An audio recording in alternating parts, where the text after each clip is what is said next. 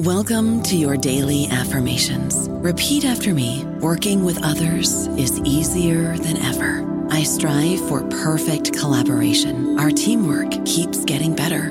Yeah, affirmations are great, but Monday dot com can really get you the teamwork you desire. Work together easily and share files, updates, data, and just about anything you want all in one platform. Affirm yes to start. Or tap the banner to go to Monday dot com. Lucky Land Casino, asking people, what's the weirdest place you've gotten lucky? Lucky? In line at the deli, I guess? Aha, in my dentist's office. More than once, actually. Do I have to say? Yes, you do. In the car, before my kids' P T A meeting. Really? Yes. Excuse me, what's the weirdest place you've gotten lucky? I never win and tell. Well, there you have it. You can get lucky anywhere, playing at Lucky Land Slots dot com. Play for free right now. Are you feeling lucky? No purchase necessary. Void where prohibited by law. eighteen plus. Terms and conditions apply. See website for details. Hello, everybody. This is Marshall Poe. I'm the editor of the New Books Network, and I'd like to tell you that we have a new and improved website. It has two new features that we think you'll love. One of them is a vastly improved search engine, so that when you type in keywords, you'll get a bunch of episodes really quick. The other is the ability to create a listener account. And in that listener account, you can save episodes for later listening. So you can create a kind of listening list. We think these features are neat, and we think you'll enjoy them. Please visit the site today. Welcome to the New Books Network. Terrorism is a cancer, an infection, an epidemic, a plague. For more than a century, this metaphor has figured insurgent violence as contagion in order to contain its political energies. In Epidemic Empire: Colonialism, Contagion, and Terror, eighteen seventeen to twenty twenty, published by University of Chicago Press in twenty twenty-one, Anjuli Fatima Raza Kolb shows that this trope began in response to the Indian Mutiny of eighteen fifty-seven and tracks its tenacious hold through nine eleven and beyond. Raza Kolb assembles a diverse archive from colonial India, Imperial Britain, French, and independent Algeria, the post-colonial Islamic diaspora, and the neo-imperial United States. Across literary, administrative, medical, and the non-literary sources, she reveals the tendency to imagine anti-colonial rebellion, and Muslim insurgency specifically, as a virulent form of social contagion. In our conversation, we discuss an imperial disease poetics, British colonialism in South Asia, the eighteen fifty-seven rebellion, global cholera outbreaks, the Hajj pilgrimage, Bram Stoker's Dracula, the struggle for Algerian independence, Albert Camus' The Plague, the nineteen sixty-six film The Battle of Algiers, Frantz Fanon, Jamila Boupacha, Salman Rushdie's representation of radical Islamism, the nine eleven Commission Report, the Senate Intelligence Committee Report on Torture, and the Osama bin Laden Mission. I'm one of your co-hosts, Christian Peterson, and thanks again for listening to New Books in Islamic Studies, a channel on the New Books Network.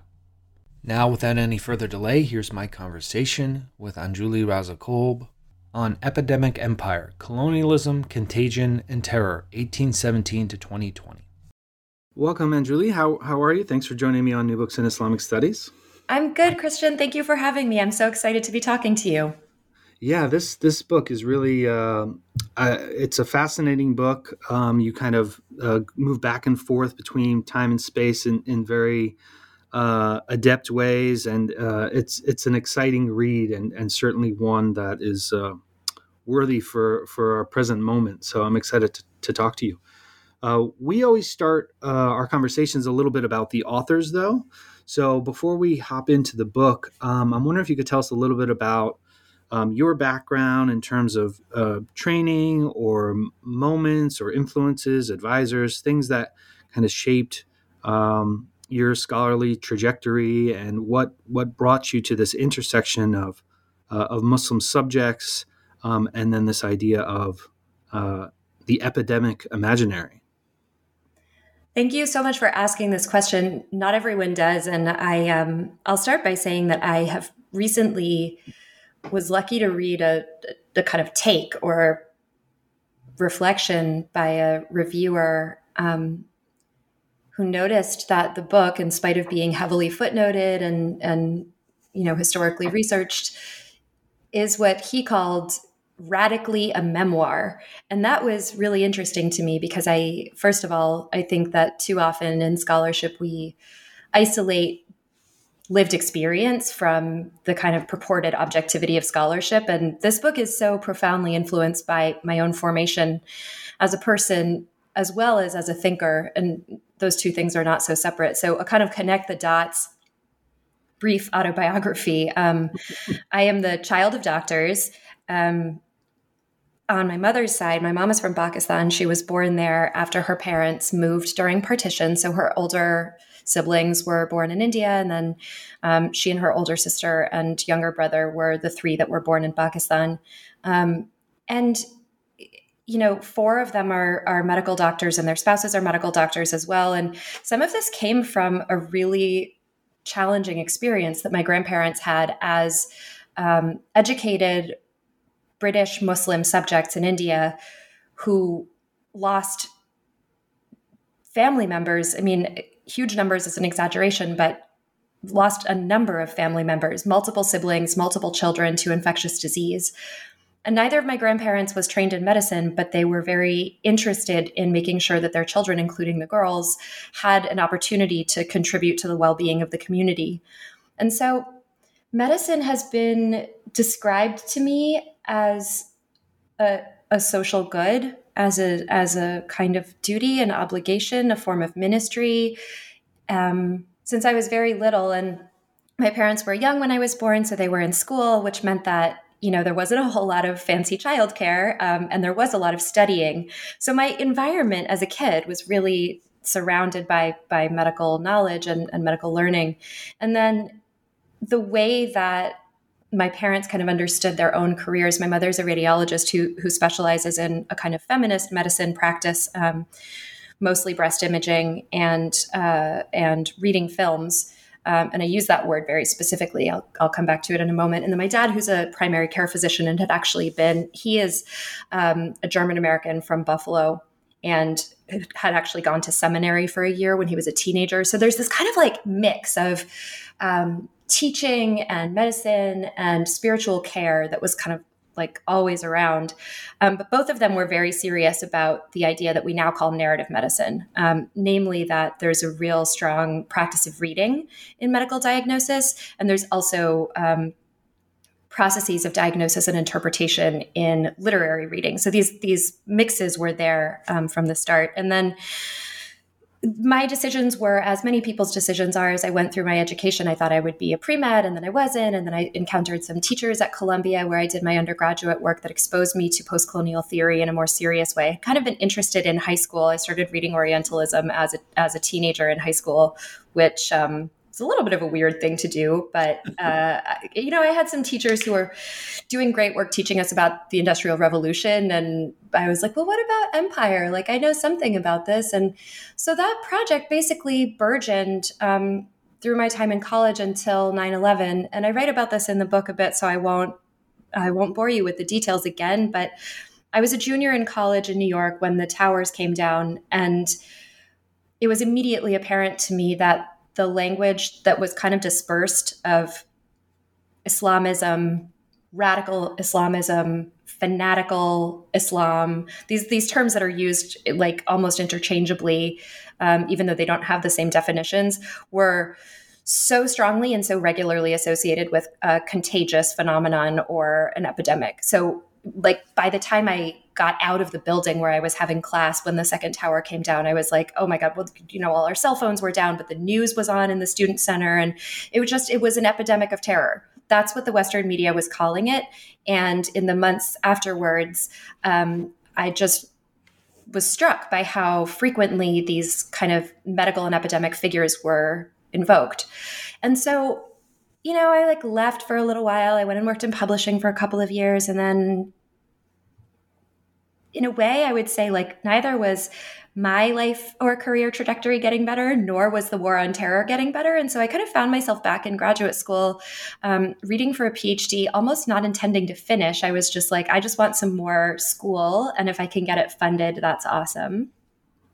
And I went back to Columbia to do my PhD, and um, and this project is what came out of that. So a kind of um, set of obsessions that stretches back to childhood, uh, and then really came together in in various versions of this project, but, you know, many of which were about like my life as an American Muslim. Yeah, it's really fascinating. Uh, after now reading the book and then hearing this history, it, it totally makes sense how these things intersect in, in your mind and in your life. Um, I'm wondering if you could talk a little bit about, um, you know, one of the one of the things I really like about this project is it it does tie all these these threads that for some outsiders seem perhaps very different. Um, but it ties them together so clearly. Um, can, can you talk a little bit about kind of the, the process of how this started to emerge, the, these these various threads, um, and then how you kind of uh, took this through into into working it into a, a book project? I feel like I have such a clearer sense of this now than I did, of course, when it was happening. Right. But. Sure. Um, So first of all, it didn't seem possible to me in my training, my, like the classes that I took specifically with the kind of leaders in post-colonial theory on the on the East Coast. I mean, there was a whole other really interesting branch on the West Coast that was more founded in in kind of um, race and ethnic studies programs. But the way that it came to me through Edward Said and Gayatri Spivak and Gauri Vishwanathan, who was the director of my dissertation, and then um, the junior people who were coming up in the department in these areas, Joey Slaughter, Jennifer Wenzel, and Brent Edwards, um, there was there wasn't a clear path to science. And so there were a couple of people in the department who were doing, and like, you know, around New York City who were doing, so at C U N Y, um, at N Y U, where I took some classes and studied with some people, there weren't a lot of intersections between um, race studies and history of science. And it's still the case that, you know, history of science spaces, both for historians and for um, cultural critics and literary scholars, are, are kind of siloed um, from, from race and ethnic studies or post-colonial studies. So that didn't even seem like a possibility to bridge for the first couple of years. And um, I was also being pushed by the market in certain kinds of ways to like write about big canonical literary works, because how else could I prove that I was a literature scholar? How else could I go on the job market? Um, and I think the key for me was in recognizing something that's pretty, I think, or at least it was at the time, kind of underappreciated about Foucault and Foucault's role in American kind of left critique. And that is that he started as a historian of science, um, and that his teachers were historians of not just disease, but imperial disease specifically. Now, when I say that now, it should probably click into focus immediately for listeners who are familiar with the history of sexuality, who are, who are familiar with the birth of the clinic. But that's kind of not the Foucault that I received. The Foucault that I was taught was was Death of the Author Foucault and um, Panopticon Foucault. And so realizing that there was this incredibly important thread of, of theory, which I should say was also, even at Columbia, kind of siloed from post-colonial concerns or the concerns of third world literature, um, was crucial, because it meant that what it meant that I could see that studies of power could be connected to studies of discipline. And once I realized that, I looked back at my own bookshelf and I was like, oh, of course, like Said's Orientalism is such a Foucauldian project. It's about this area of knowledge and what that area of knowledge that seems to be politically neutral consolidated about a certain kind of um, Western politics. So too with my own dissertation director, Gauri Vishwanathan, who wrote this beautiful book called Masks of Conquest that argues extremely convincingly, I mean, argues is even a weak word for it. It uncovers and, and straight up proves that English, the study of English literature, was invented in India, and it was actually exported from India back to Britain. And this was life-changing for me. I mean, realizing that you could study a form of knowledge that's installed in the university as if it were neutral, objective, um, the floodgates just opened. And then I started reading all these histories of the discipline. So Bernard Cohn's Colonialism and Its Forms, Forms of Knowledge, Partha Mitter's Much Maligned Monsters. I was like, oh my God, it's in art history. Oh my God, it's in anthropology. Oh my God, it's in medical history. And then I was like, I too can do this. And, um, And and then the historical pieces began to fall together. Um, so it wasn't clear to me what the project would be. It was like, I have this figure that I'm obsessed with, and that's why do people say epidemic of terrorism? And now I understand that there's a way of approaching something like this, a poetic figure, through the disciplines and the history of the disciplines. Now, how do I start to put those things together? And I had no training in reading medical history. Um, I had very little concept of how I would begin to do this. Um, and then I started finding the texts that became my guide. So, you know, Susan Sontag, Illness as Metaphor, and the brilliant and completely field-changing book by Priscilla Wald called Contagious, which is a kind of history not too dissimilar from the one that I'm telling, but in an American literary context. Um, and those, yeah, that was kind of the groundwork that I, I would say that that's my like top ten syllabus of things that helped me understand what kind of shape of a project I wanted to do. I also insisted all the way through on being a comparatist, which was like torture for my advisors. Um, but I was a, I was a comp lit undergrad because English at my college was like Dickens and Shakespeare and Spencer. And as much as I love those writers, it did not seem complete to me, and it didn't seem I mean, it just wasn't what I wanted to do with my time. So I was taking all these courses on like Middle Eastern film and theater and um, art, like uh, temple art in South Asia and, you know, studio photography in Afghanistan. So um, I kind of really tried to carry that comp lit training um, from my undergraduate years into my into my graduate study, and insisted on having, as as you will have noticed from looking at the book, also like a whole section on French Algeria. Um, so, yeah, I think I think. I think that's pro- like a good place to start, at least for saying, how did I figure out how to do what I wanted to do? Yeah, I love this this backstory, so to speak. Uh, it, it's really cool to kind of hear how this this um, kind of was cobbled together piece by piece, uh, despite some of these challenges it sounds like we're, we're you were facing. So, um, so you, you've kind of been pointing at kind of what what the stakes of the book are. Um, And you, you, I mean, really, you offer this kind of genealogy of the, the terror epidemic. Um, and I'm wondering if you could kind of uh, lay out what the, these key threads of this, um, I believe you call it an imperial disease poetics, um, and then uh, set us up for uh, the, the argument that you're making about how uh, insurgent violence, and especially in its Uh, Islamist terroristic form, um, is rendered as an epidemic. What what are the kind of uh, core aspects we need to to keep in mind here? If it sounds good to you, I might start from the end and work backwards. There's a sure. there's a moment in the nine eleven Commission report, which is one of the texts that I read. Um, And I'll just confess, like I read it as a literary critic um, because that book was nominated for a National Book Award. John Updike called it the best um, group written text since the King James Bible. Like it was sold at ten dollars a copy um, by uh, by Norton. So it was like that book came out and people were reading it on the beach, like straight up buying it at airports and like taking it. I mean, I it's it's actually mind blowing to me, having spent so much time in that book, that anyone made their way through it. It might be one of those books that everybody says they read, but nobody really did read. Um, so, so long story short, that book is fascinating in a million ways. Um, but it also has this great moment near the end where it's kind of looking back, and retrospectively, the commissioners are saying, you know, the, the whole intelligence operation leading up to nine eleven was like a dysfunctional hospital. There were specialists everywhere. The F B I, the C I A, um, urban police forces, they had they had people on the ground. I'm not de- I'm not defending this um, these uh, areas of, of militarization, but this is what the nine eleven Commission report says. It says there were all these specialists on the ground. Um, so they don't elaborate this, but we can imagine like there was a dermatologist and there was an ophthalmologist. um, but the nine eleven Commission report says there was no attending.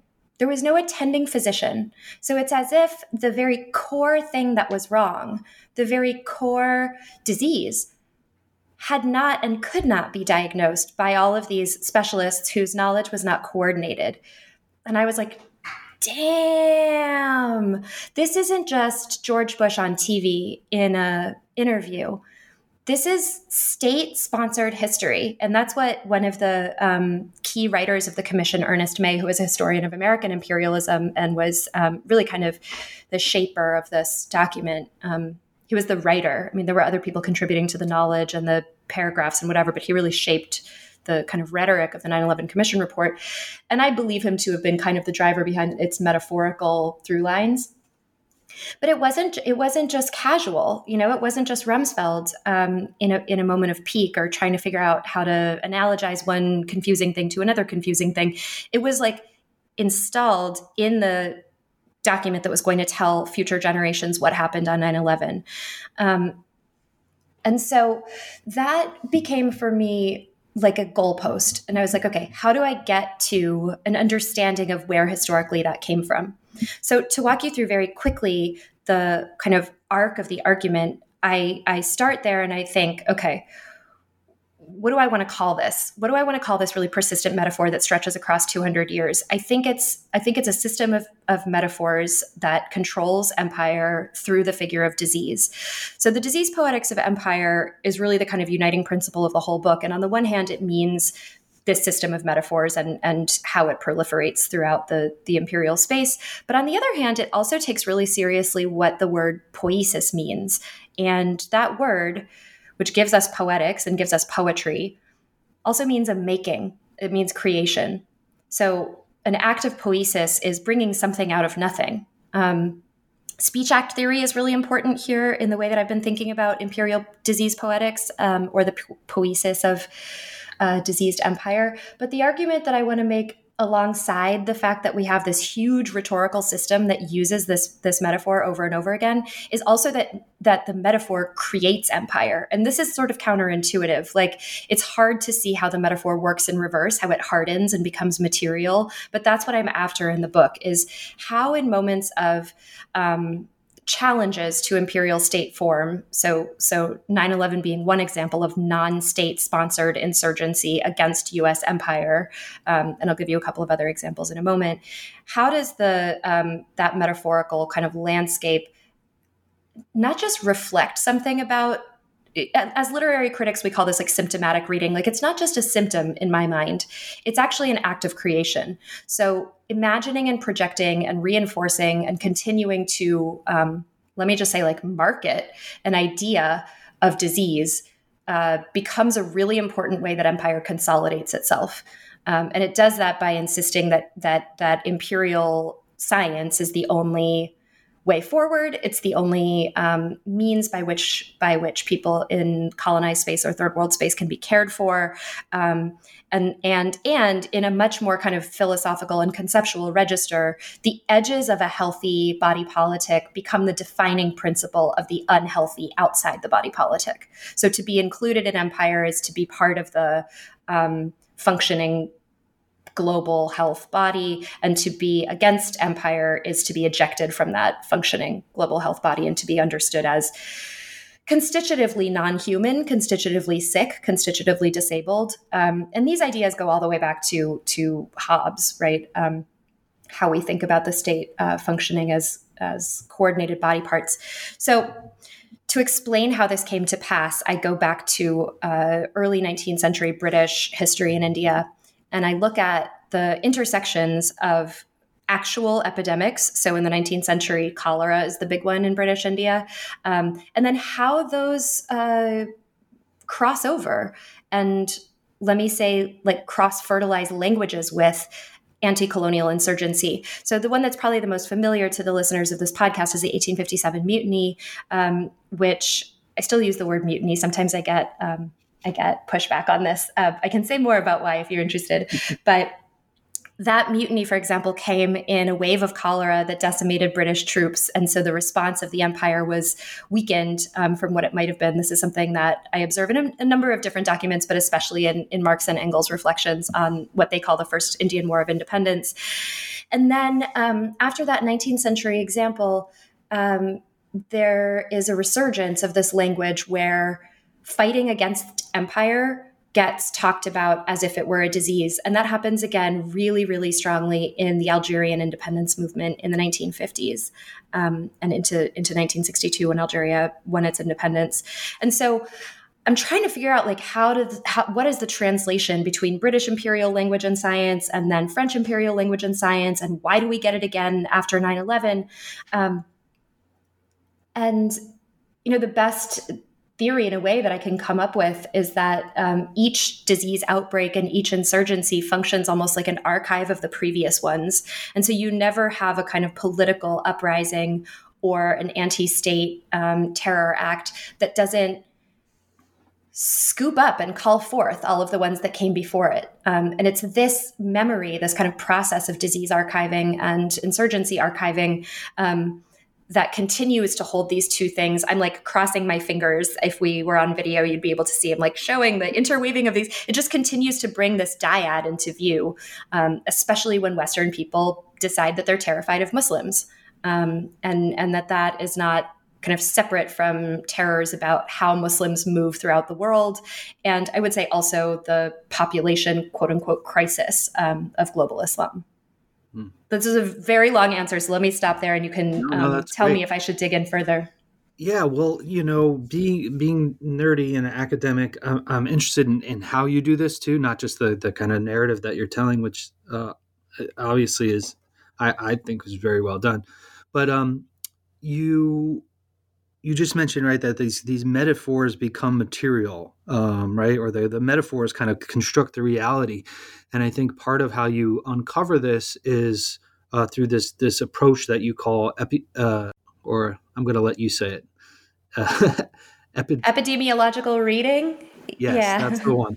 And so you, you do this uh, through this kind of alternating sources from Uh, literary, and then what we might think of as historiographical archives, uh, administrators, uh, medical documents, all sorts of uh, uh, different things like that.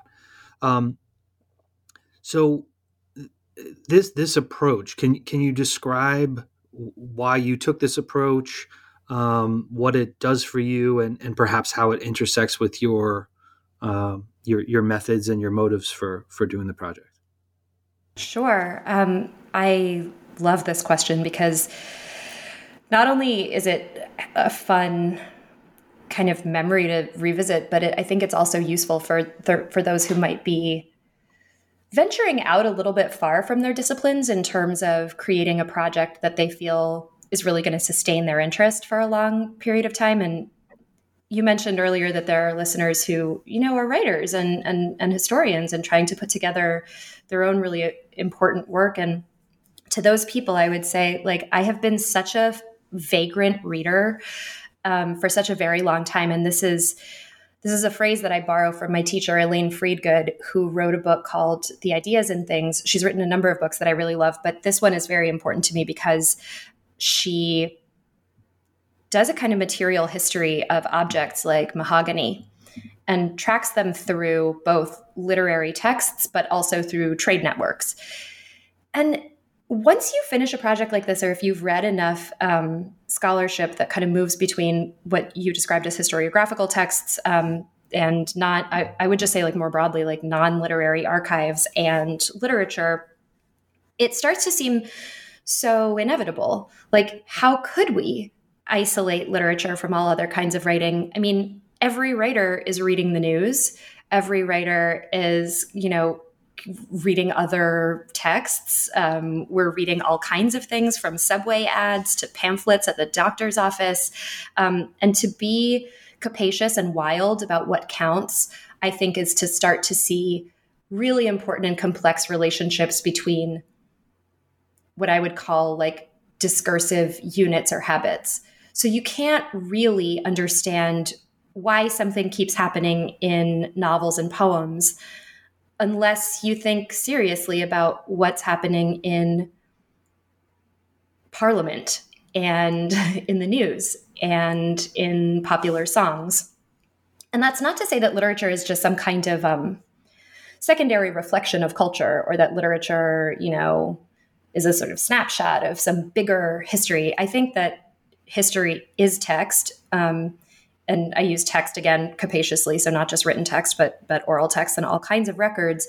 And that that just led me to a million different places. And it led me to see things like, um, I write about this in chapter two, if anybody's interested in looking at it, but I must have gone through something like eight thousand pages of colonial medical documents from just like eighteen seventeen to eighteen twenty-three. And in, in so many of those reports, um, a scientist or a meteorologist would use the phrase tiger-infested mangrove swamps to describe the landscape in the Sundarbans in the Delta region um, south of Calcutta, where cholera was endemic and then exceeded endemicity. And I was like, how is it possible that they're all saying the same thing? Like, it's not just, you know, there are tigers and swamps in each of these texts. Like, they use the phrase literally, tiger-infested mangrove swamps. So it's like a meme. And when you start to notice literary memes that stretch from medical documents to The Lancet in London to The New York Times in twenty seventeen, and I'm not kidding about that, it literally appeared again in twenty seventeen in a report on cholera um, in the New York Times, then how can you cut some of those out of your analysis? You can't. You have to be like, this language is, it, it's multidisciplinary. It's emerging the way almost, and, and I'm going to start to answer your question about epidemiological reading, but when you read that broadly, you start to see things emerging Uh, almost like we see disease crop up. Like, sure, there's probably a patient zero somewhere, or there's probably like an initial instantiation. I think it's like James Kennedy for the tiger-infested mangrove swamps, but like undoubtedly there was some, you know, auntie who said it to him, right? So he stole it from somebody else. I, you know, I, I can't um, track that all the way back to its origin, but what I can say is you miss a lot if you don't notice how it travels from one place to another. And so I won't make too much of it, but reading epidemiologically um, is paying attention equally to all of those sites of articulation. The same way that we, when we think about a, a, a contagious disease like COVID nineteen, you know, we could spend trillions of dollars trying to track exactly the um, pangolin or bat from which the disease, the zoonotic disease, jumped the species barrier. Or we could try to treat people who are sick. And I think of what I was doing in this book, or I thought about it for a long time, and I have to question whether this was, you know, an ethical method at this point. I think it's a different question than it was when I finished the book. But I, I wanted to see not like, I don't need to make some accusation about like who started this issue. What I want to see is how how do we then track it across space and time? Um, and I, you know, for me, it was like two hundred a two hundred year. two hundred twenty year history was like just about as much as I could manage across three different literary dis- like literary subfields. So I was like, okay, that's that's my snapshot for now, and and I'll take it. I think I think that really encompasses the phenomenon, and and I'm eager to hear from others if they don't think it does. I don't know about you, but I'm very busy and I don't have a lot of time to cook. That's why I subscribe to Factor. Eating better is easy with Factor's delicious, ready-to-eat meals. Every fresh, never frozen meal is chef-crafted, dietitian approved, and ready to go in just two minutes. You'll have over thirty-five different options to choose from every week, including Calorie Smart, Protein Plus, and Keto. These are two-minute meals. Factor meals are ready to eat and heat, so there's no prepping, cooking, or cleanup needed. They're flexible for your schedule. Get as much or as little as you need by choosing your meals every week. Factor is the perfect solution if you're looking for fast, premium options with no cooking required. Sign up and save. We've done the math, and this is important. Factor is less expensive than takeout, and every meal is dietitian approved to be nutritious and delicious. Head to factormeals.com slash N B N fifty and use code N B N fifty to get fifty percent off. That's code N B N fifty at factormeals.com slash N B N fifty to get fifty percent off.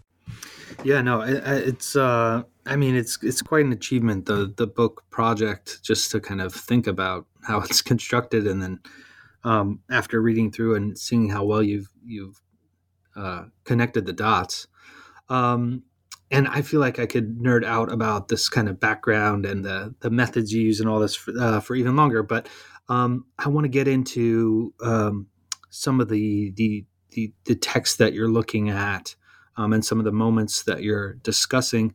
And so you you break down the book into these these three parts. Um, which you've, you've kind of plotted for us. The first being um, kind of uh, British, British colonial South Asia. Um, and I'm wondering if you could talk a little bit about the, the specifics of how um, South Asia as a site, the, the eighteen fifty-seven rebellion um, as a moment gets tied to these um, narratives about anti-colonial violence um, in a epidemic uh, kind of rhetoric. This is, I, I hope, one of the most useful things I do in the book. Um, Not just because I think it's instructive, but because I would wish reading all the mutiny novels on no one, not even my worst enemies, they're like brutal to get through. Um, but the literary world in England was, and, and the kind of imperial um, literary machinery in India was completely obsessed with the eighteen fifty-seven rebellion, the same way that after nine eleven, you just couldn't escape it. Um, every single writer in America at least asked themselves the question, do I need to weigh in on this? And a lot of people who shouldn't have weighed in on it did weigh in on it. Um, it was always a, right? And and I think it'll be even sharper, you know, in ten years when we when we probably look back and see this pandemic year as a real shift. I I, I think we will. Um, that it was a culture industry, that the nine eleven culture industry like tells us a ton about the big picture literary markets, filmic markets, T V markets. I mean, think about Homeland, twenty-four, every Catherine Bigelow movie, all of the terrible, you you have a book coming out on this in, I think, a couple of months on Muslims on film. Um, it wasn't just an American phenomenon, it was a global phenomenon. And likewise with the post, with the post-rebellion in nineteen in eighteen fifty-seven in India, um, it just was the subject matter. It was such a crisis for, for British um, imperial confidence. And it, in fact, changed the structure of governance that wasn't, in fact, a structure of governance before eighteen fifty-seven and then was after eighteen fifty-eight when the Raj was installed. Um, I've talked about this a bunch recently in, in other interviews, so I, I won't belabor the point, but that culture industry looked like artworks, like paintings of vulnerable white women being attacked by sepoy rebels. It looked like lithographs made out of those paintings that were distributed for like, I don't like almost like baseball cards. I mean, it's so bizarre to think about. I will, I will like pat us on the back as, as a culture in America. We didn't, I don't think, make like terrorist baseball cards um, after nine eleven, but you know, one wouldn't be surprised to, to find out that, that such a thing existed. Um, And it was part of this like broader effort to both, I, I'm not really a psychoanalytic critic, but I would say to, to kind of process and understand what had happened so far away, because most of this cultural production was happening in, in the metropole in England, um, but also to to drum it up, right? To, to, to kind of dig into manufacturing the crisis. I don't think everybody even knew why, right? I mean, I think there was like, like after nine eleven, there was a kind of combination of genuine panic and then panic that was part of a propagandistic imperial machinery. Um, so to get to your question, many of those mutiny novels um, featured something that historian Julia Stevens called the Phantom Wahhabi, um, which is a kind of figure that projected foreign Islam, so like not South Asian Islam, but specifically peninsular Islam, as a kind of terrible import. Um, and then would feature a character, a Malvi or, you know, some kind of teacher in a madrasa who was stoking the flames of fanaticism. And so fanaticism goes from being a kind of political term to describe anti-imperial insurgency to being a religious identifier and an ethno-religious identifier. Um, so in this period, that figure like begins to crop up and it's copied from one of the mutiny novels to the other. And it's kind of expanded from the mutiny novels to the popular press. And in this way, this sort of trickle up effect almost of, you know, a few people's imagination of the role that Muslim Muslims played and Islam played um, in the insurgency became the sort of common sense. Um, and the, the the fanaticism, I mean, it's hard to ascribe.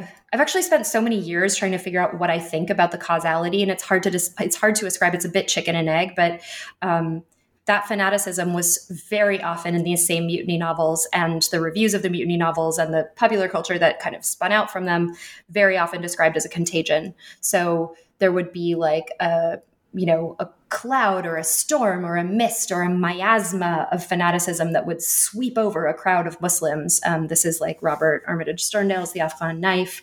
Um, Or there would be a kind of contagion of rebellion among the troops. That's Philip, um, Philip Meadows Taylor's Sita. And that language, yeah, just got like laminated, um, the, the figure of disease and, and the kind of fanaticism of Muslims. And there were, you know, there were important roles that that Sikh people and Hindu people played in the rebellion, but for the British archive of the mutiny, the record of the mutiny, blaming Muslims became the most sticky. I don't even want to say the most politically effective, because I'm not sure that that really holds throughout the, the period that I would say stretches from, from eighteen fifty-eight to eighteen ninety-seven, at least, maybe even nineteen oh two.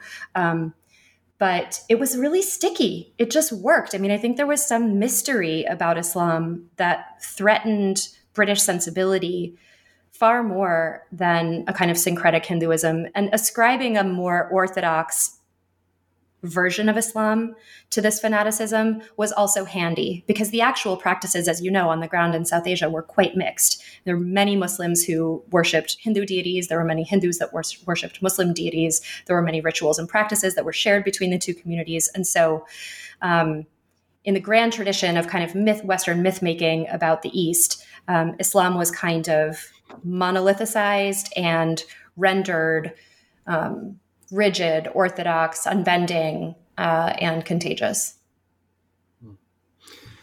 Yeah, um, there's so much to this book I want to talk about. Um, we're not gonna, we're not going to be able to get it to it all. But um, one of the things that um, I I kind of was drawn to uh, was in the discussion you you talk about the the cholera uh, outbreaks and how um, uh, the kind of health discourses around these. Um, they kind of create uh, these these Orientalist rhetorics about public health security, um, and one of the kind of key um, parts of that was around um, religious pilgrimages, um, not not just um, Muslim, of course, but um, uh, you do talk about the Hajj, um, and I'm wondering if you could talk about. Um, how colonial subjects' religious practices came to be understood as um, kind of conduits for disease. I totally can. Um, I did not, I didn't talk about this earlier, but um, David Arnold, who was part of the Subaltern Studies group, is a British historian of disease and empire, um, is who taught me this. Hmm. He, he, I mean, it's in a way, it's funny, like so much of what I'm trying to do in the book is just like recover genius insights of others and put them together in a way that helps explain our now. Um, but Arnold and John Sleight, who's a historian of British Empire, b- both both write about the criminalization of pilgrimage in India. And in the eighteen thirties outbreak, that criminalization was largely linked to Hindu pilgrimage um, via the Kumbh Mela. And I say this all the time, so I so please, like for listeners who have heard me talk about this book in other contexts, forgive me for repeating myself, but the the cholera outbreak um, initially in eighteen seventeen happened because of deforestation in the Sundarbans. So that deforestation was carried out by East India Company troops. And then, and then, you know, a century of people being sick from this disease. Um, so by the eighteen thirties, which, which is also to say, like, I, I like to put a fine point on it. Like it just was imperial resource, resource extraction from the jump um, that made this disease kind of go go crazy um, regionally. And in the eighteen thirties outbreak, there was a lot of concern about controlling the movement of Hindu pilgrims because people were going in the Kumbh Mela from all over South Asia. Um, and part of part of like Hindu ritual was also to both bathe in and drink water, which was the which was the conduit of cholera infections, and then and then to bring sacred water home, right? So you could you kind of couldn't imagine a worse um, setup for spreading cholera around the subcontinent. But, you know, of course, rather than rather than going back to the, the origin and saying, well, maybe we shouldn't have like cut down all those trees and like spread cholera out of its endemic region by troop trains and so forth. Um, the, the, the British government and the um, sanitary commissioners and the commissioners general and basically all the people who are writing reports, which is like my new demographic because there's no other way to describe them, like the report makers, these bureaucrats, um, they're like, oh no, like we have to stop all these Hindus from going everywhere. It was not as politically expedient, I mean, in in one way, because we weren't at a moment of such widespread rebellion in that moment in imperial history where it made a whole lot of sense for the empire slash East India Company to come down really hard on religious practices. And, and the British, you know, unlike the French and Spanish, were not as thoroughgoingly a missionary empire, at least in India. There was some measure, at least at the level of decision-making, of respect for some religious freedom. I, I don't think it was kind. I think it was defensive. But in any case, it was the practice not to impinge too much on religious behavior. Later in the century, about twenty years later, during the next really big outbreak, um, the kind of accusatory eye shifted toward Muslim pilgrimage. There were a lot of Muslims who were traveling um, to do Hajj in Mecca, and many of them were being um, transported by British, basically touring companies. Um, I love this because it's such a great little punctum. One of those touring companies was Thomas Cook, who we may remember from traveler's checks. Um, but their journeys across the Middle East and, and to the Hejaz became the occasion, according to sanitary commissioners and report writers, for the movement out of India. So like, okay, fine, Hindus are spreading it around India, but then the Muslims are taking it out of India into the Middle East. Now it's crossing the the into North Africa, into the Mediterranean, and it's causing all kinds of chaos. I mean, more of us have been thinking about this over the last year, but what we even call an epidemic was really defined in that period by whether it reached Europe or not. And so once it, once it reached Europe in the eighteen fifties, um, there was a much stronger push to figure out, you know, what was going on and how and who was dying and how could we stop it and what does quarantine mean and is it going to derail our trade networks and, you know, are we going to keep boats in the harbor before they land with goods and, and so on and so forth. So at the International Sanitary Conference in Constantinople in eighteen fifty, um, there was a huge fight basically about whether cholera was contagious, um, and if it was contagious, whether Muslims performing Hajj had, um, you know, could could shoulder most of the blame. So this is kind of the preconditions um, that made it possible after the eighteen fifty-seven rebellion to, like, you need to have something in the rhetoric to build on at a moment like eighteen fifty-seven, and this was that groundwork. Um, it had been a kind of like, I don't know, I don't want to call it like a, they were trying out theses. They were trying to figure out which one would stick. Like, who can we blame for this? And are people going to believe us? And the one that really stuck was was Muslims. Um, uh, there's a lot more we could talk about in part one. But uh, in part two, you move from, from South Asia to North Africa um, and largely revolving around the struggle for Algerian independence. Um, and you, you do a lot uh, between these two chapters. Um, but but I'm wondering maybe if you could just uh, begin by why why did you see a clear line from uh, nineteenth century uh, South Asia to uh, mid twentieth century North Africa? What uh, where where did the connection come through? And then what do you see? Um, h- how do you see this kind of um, disease rhetoric uh, revolving in the, the North African case? This is another point where I'll kind of start at the end and then work backwards because, well, I guess, I guess you're getting a sense of how I how I think and how I work. Um, it really was the two thousand three Pentagon screening of the Battle of Algiers that brought me back um, to Algeria. So again, if the question or the problem that I was trying to solve in this book is like, how do we get to two thousand one terrorism epidemic? Um, looking all around, trying to observe, you know, what we were writing about and what we were talking about. And, and, and I will say, like, what texts reemerged as important touchstones. Algeria was huge. So Alistair Horn, um, another British historian who wrote a beautiful history of the Algerian War called The Savage Wars of Peace, um, was reissued. That book was reissued by the New Yorker Review of Books in two thousand five or two thousand six, I believe.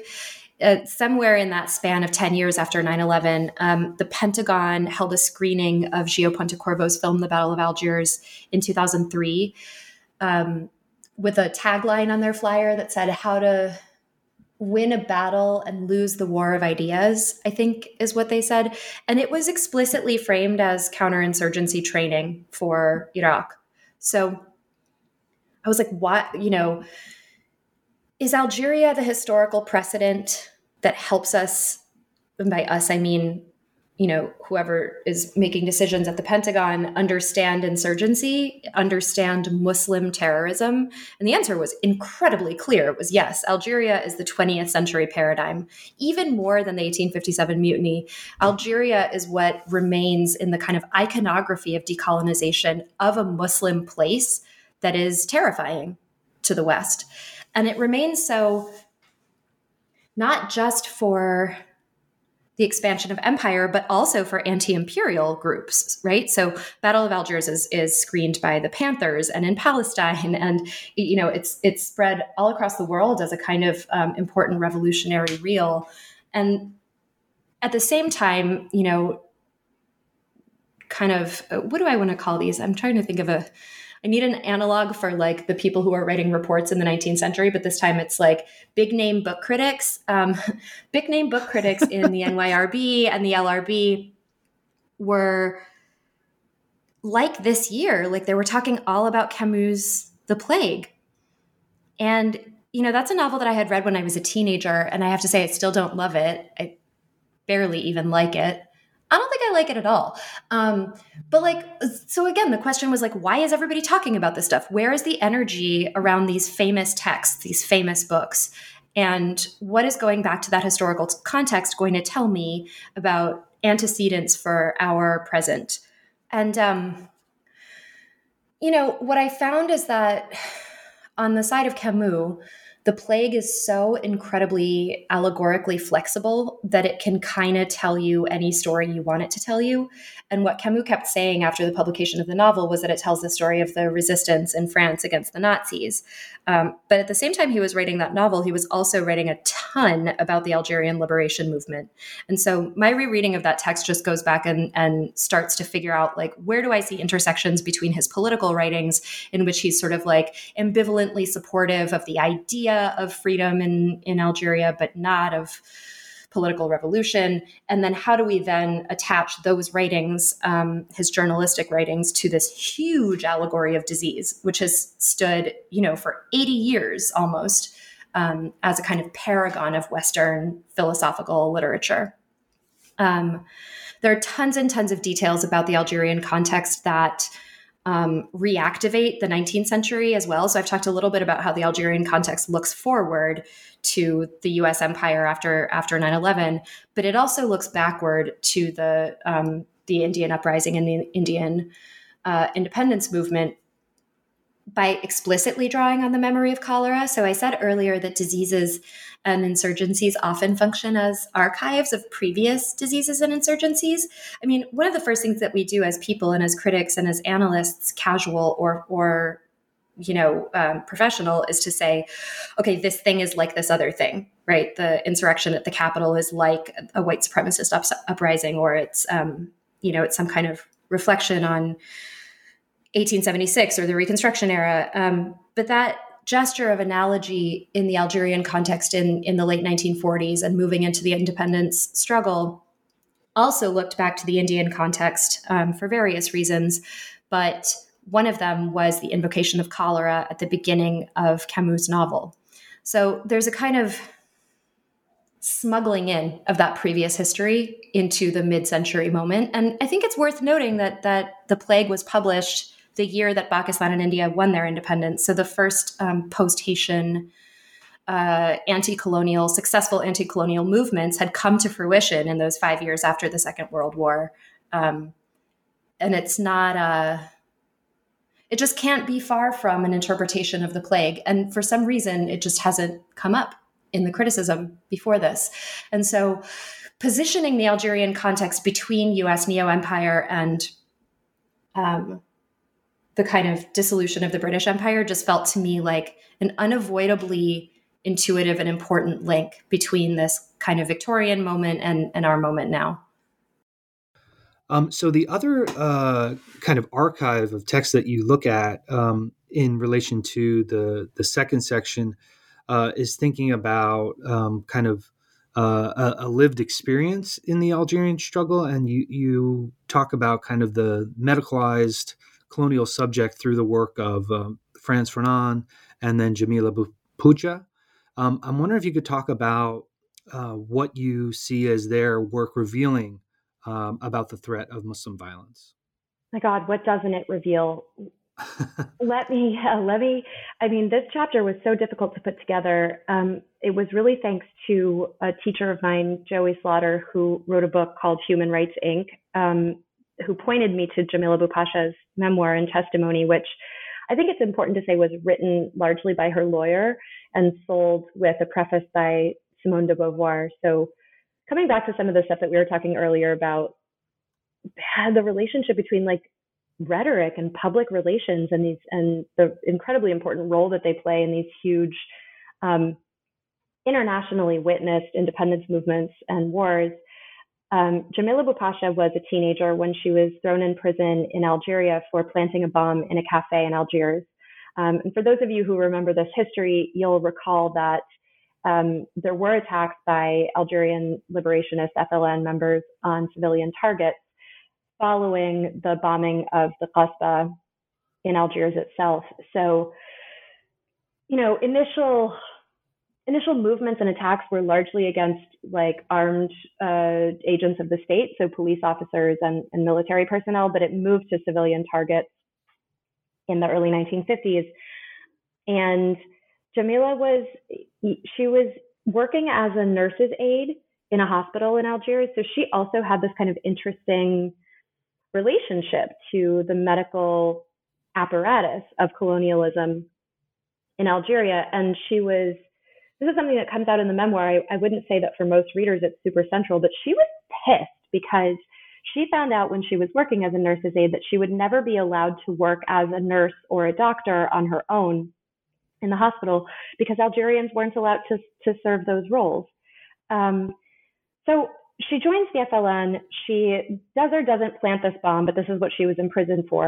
And then she was tortured and raped in Algerian prison. And she insisted over and over again, along with her lawyer, that she be afforded a proper new medical examination by a female doctor if possible. And again, for most readers of this text, you know, the medical subtext is probably not the most important thing to remember, but I was so struck by how clear this very young woman um, who had had this experience as a as an aide in a hospital was about the power of medical evidence in the French juridical scene. So she just she just knew that there was no way she was going to get her case heard unless she strategically medicalized herself.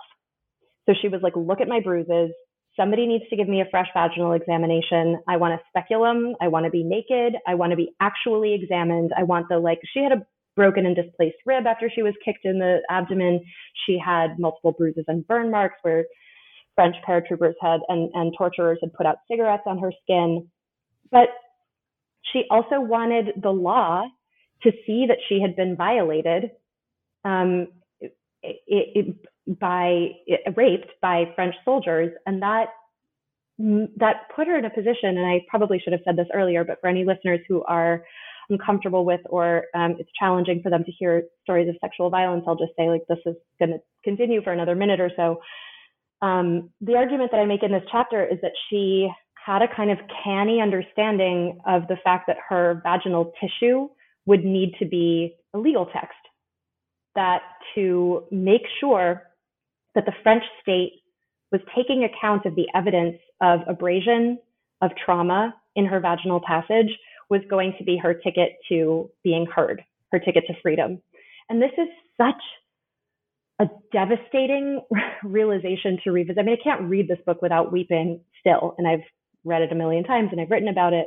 Um, So this part of the chapter really thinks about like how gender um, complicates the medical paradigm of the colonial relationship. And it uses the clinical writings of Frantz Fanon to also build on or build up a sense of what Jamila Boupacha was sort of up against.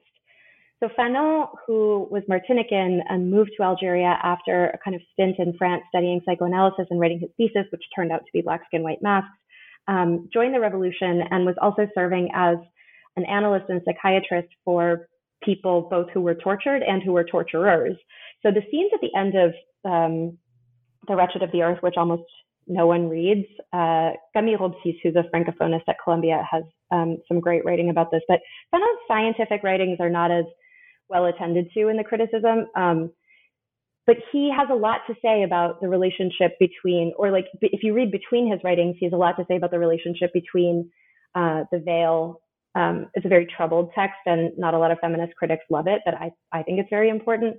And then the the kind of presumed medical resistance of the Algerian subject. So one of the things he talks a lot about in those in those case studies at the end of The Wretched of the Earth and in his essays on um, medicine in Algeria in uh, the volume that's collected in English as A Dying Colonialism is what we would call now um, like a non-compliant patient. So he's doing this work in the nineteen fifties that in twenty twenty and twenty twenty-one, we would recognize as being like a critique of medicine from a racial perspective. And in doing that, he's really calling forward a kind of anti-colonial scientific practice. He's not abandoning science. He's not saying, you know, medicine is useless. He's not saying psychiatry is useless. He's not saying Algerian subjects are incapable of being self-caring or incapable of being, you know, in charge of their own their own um, medical destinies. He is saying this entire system is racist and it doesn't allow subjects to be subjects, and it it imposes a kind of um, already hateful, already judgmental, and already biased medical gaze on colonized populations who have every right um, to to resist it. So.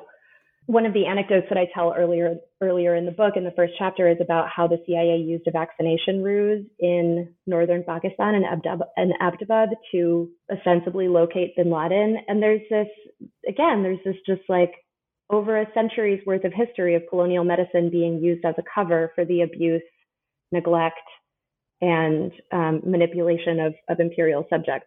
So that chapter really digs into um, specifics about how those those kind of medical pressures were used to control and intimidate imperial subjects, and um, and how these two thinkers, Jamila Boupacha and Frantz Fanon, kept what was good in science and in care and kind of turned it on its head um, and created something that that I like to think about as a kind of anti-imperial science or anti-colonial science. Um, in, in the third part of the book, you you kind of move us to the contemporary period and uh, kind of place us at the, the end of the genealogy, which you, you've kind of talked about. Um, and you do a really great job throughout the book of kind of moving back and forth, I should I should definitely say. Um, and um, you use um, some of the writings of Salman Rushdie as uh, what seems to be like an example of a, a, a diasporic continuation of the the colonial terror poetics, in a sense. Yes. Um, so w- what are the, the key points in the evolution of, of Rushdie's uh, representation of radical Islamism um, that, that you see in epidemic terms? I'm so glad you asked it that way, because part of the argument of that chapter is that there's really an evolution. Like Rushdie starts as a writer who has such a humane touch with South Asian Muslims and is really expansive about what he imagines to be the affiliative possibilities of a global ummah or, or a global Islamicate. Um, I spend m- most of my like loving attention in the Rushdie chapter on The Satanic Verses, um, which is a novel that I think is pretty extraordinary and, and deeply misread. Um, what a history that novel has. Um, but then I also look at his novel called Shalimar the Clown, which is about Kashmir, and his memoir, which uh, his memoir, Joseph Anton, which largely describes his years in hiding following the fatwa. So, you know, in, in a way, Joseph Anton is like the narrative of the outcome of the complexity of the Satanic Verses. This is another kind of like literary history thread that's kind of fascinating, but like, look at what happens to a writer when he takes the risk of being humane to Muslim subjects. Um, not just what happens to him in terms of, you know, a chaotic life or, you know, security threats, but what happens to his mind and his writing. Um, so the evolution of his treatment of Islam transforms really rapidly from a kind of humane understanding um, to something where he's, in the later works, associating Islam, Islamism, terrorism, all three of them, with, you guessed it, a contagion. Um, so, you know, this writer who we herald as being such an important voice in post-colonialism is one that I both admire and that I also really want to hold to account in this book for not only propagating, but knowingly handing over the idea that Islamism is a cancer to global leaders. I mean, he's taking up his platform at Penn World Voices festivals, at Heian Y, um, in the halls of power, literally speaking to, to, to global leaders in, in Britain and the U S, in Norway, in Japan. And his ideas have a lot of traction. We started by talking about the relationship between literature and like other kinds of writing. And some of it comes down to who's listening, who's reading these books. Um, and the story with Rushdie is that he becomes a kind of peddler over the course of, you know, between the late nineteen eighties and, and the, the mid-two thousand teens of this same old um, clash of civilizations nonsense. And that story is both heartbreaking. I mean, I, I tried to do something sort of clever in that chapter, which is to reverse the chronological order of the books that I'm reading so that I can end on a hopeful note, because it does seem important to say, like, that book, The Satanic Verses, you know, it's a masterpiece. Um, and it's a book, it's funny and it's weird and it's, it's, you know, it's not entirely defensible when it comes to the Iranian Revolution and its depiction of the Iranian Revolution, but largely it's interested in, in the complexity of a possible affiliative universe of, of global Muslims. And that's not a kind of, uh, that's a very heterodox Islam that he's describing, um, heterodox at, at the root. And that's, you know, something that I believe in. So, Um, yeah, I try to end the chapter on that note because I think that book is smarter and it has something better to say. But, you know, I think it's important to be clear as post-colonial critics that not every person in that canon is a savior and not everybody has the same politics. And Rushdie has the voice of global Islam for the Anglophone readership. And that is a huge responsibility. Um, and it's one that I think he's really let down in his uh, more recent works. Um, I couldn't quite bring myself to write about Fury, his New York post nine eleven novel, because it's just too, it's not even fun, honestly. It's not even a fun read. Um, yeah, so, uh, you know, South Asian diasporic Islam becomes a kind of archetype in the in the post-Thatcher, pre nine eleven, and then post nine eleven era. And a lot of what I'm trying to look at is how the idea of diasporic South Asian Islam shapes the U S empire in the twenty-first century. Um, so to, t- to tie things sort of all up together, the final chapter then shifts from Rushdie to, as I was talking about earlier, the nine eleven Commission report, the Senate Intelligence Committee report on torture, um, and yeah, the process by which we can understand those books as being like part of a kind of neo-colonial, state-sponsored prose canon, um, and what they have to say about South Asian and Middle Eastern Islam. So, you know, that that kind of bizarre double barrel, double-barreledness of the war on terror being fought in Iraq and Afghanistan gives us the kind of geographic complexity and paradigm of this kind of twinned um, South Asian Muslim diaspora issue, and then um, and then a kind of uh, Middle East quagmire narrative. Yeah, it's there's really so much to the book, um, and I, I'm a big fan, uh, if you couldn't tell already. But um, we probably should uh, start wrapping it up. But, so, but I want to give you um, an opportunity. I don't know if you, you have any um, final thoughts or uh, examples you want to talk about. There, there's there's so many uh, kind of strands throughout the book that um, maybe you have something favorite that you haven't talked about. uh, either here or in other conversations about the book that, that maybe you want to leave us with? Or, you know, I think I'll just say, because it hasn't come up in any other interviews that I've given or talks that I've been doing recently, there is a there is a big long chapter on Dracula. Um, it's kind of like, I, in a way, it's like so embarrassing to have written, but I, I also think it's really good. Um, Dracula is such an overread text that it's, you have to kind of pay people to hear you talk about it. So I'm not going to go, I'm not going to go into it right now, but anybody who like has in them a little bit of curiosity left about the vampire myth, I would say, like, I think the Dracula chapter is really fun, and it's weird, and it's it's not like all the other Dracula writing that you've read, or or it's like about how annoying all the other Dracula writing that you've read is. Um, and I talk about, you know, the Gothicism of the potato, and uh, it has some of the best index um, items in the book, uh, which my indexer Josh Retner had like so much fun with. And I don't know, you know, it may be that we can't really, um, it may be that we're past the moment of thinking about um, about that novel and Bram Stoker culturally right now. But I do want to just say, like, that chapter is there because there was also a huge resurgence of vampire narratives in popular culture um, following nine eleven. And that was another question that I had, like, what's the buried Orientalism here?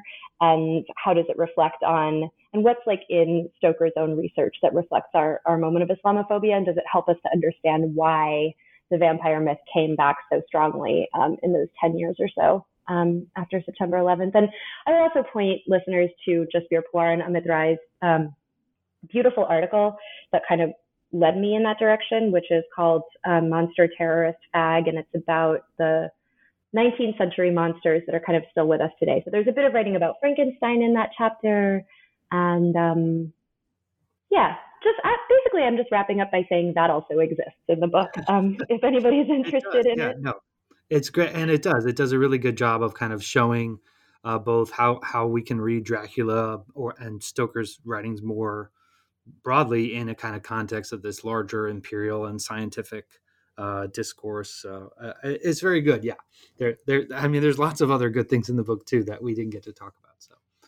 Um, Before I let you go, though, um, I'm sure people would be interested to hear in the, the types of uh, things you're working on now, if you're if you're able to work during the, the pandemic. I know I'm I'm having a hard time, but um, do you have projects that are in the works or, or things coming out that people should look out for?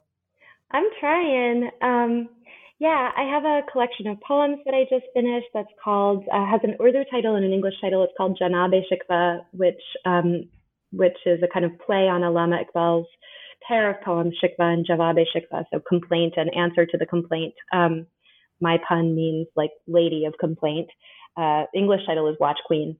And um, I'm working on a collection of essays that's about sort of life and poetry. I am working on a new translation of Iqbal.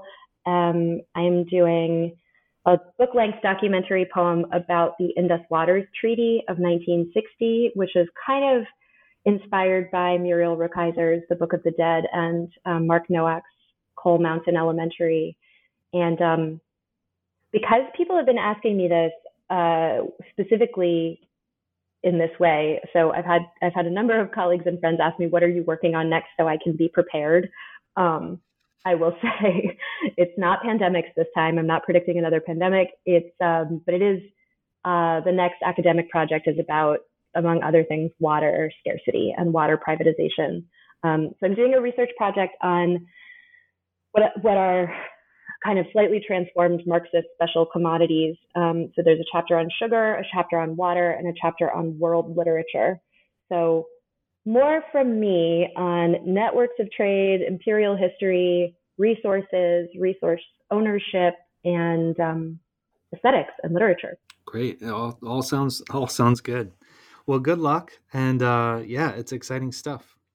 Thank you so much, Christian. It's been really fun to talk to you about the book, and um, and it's an honor to be on this podcast. And that was my conversation with Anjuli Raza Kolb about Epidemic Empire, Colonialism, Contagion, and Terror, eighteen seventeen to twenty twenty, published with the University of Chicago Press in twenty twenty-one. Thanks again for listening to New Books in Islamic Studies. Thank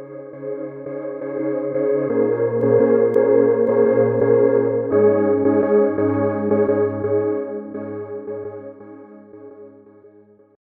Lucky Land Casino, asking people, what's the weirdest place you've gotten lucky? Lucky? In line at the deli, I guess? Aha, in my dentist's office. More than once, actually. Do I have to say? Yes, you do. In the car before my kids' P T A meeting. Really? Yes. Excuse me, what's the weirdest place you've gotten lucky? I never win and tell. Well, there you have it. You can get lucky anywhere, playing at Lucky Land Slots dot com. Play for free right now. Are you feeling lucky? No purchase necessary. Void where prohibited by law. eighteen plus. Terms and conditions apply. See website for details.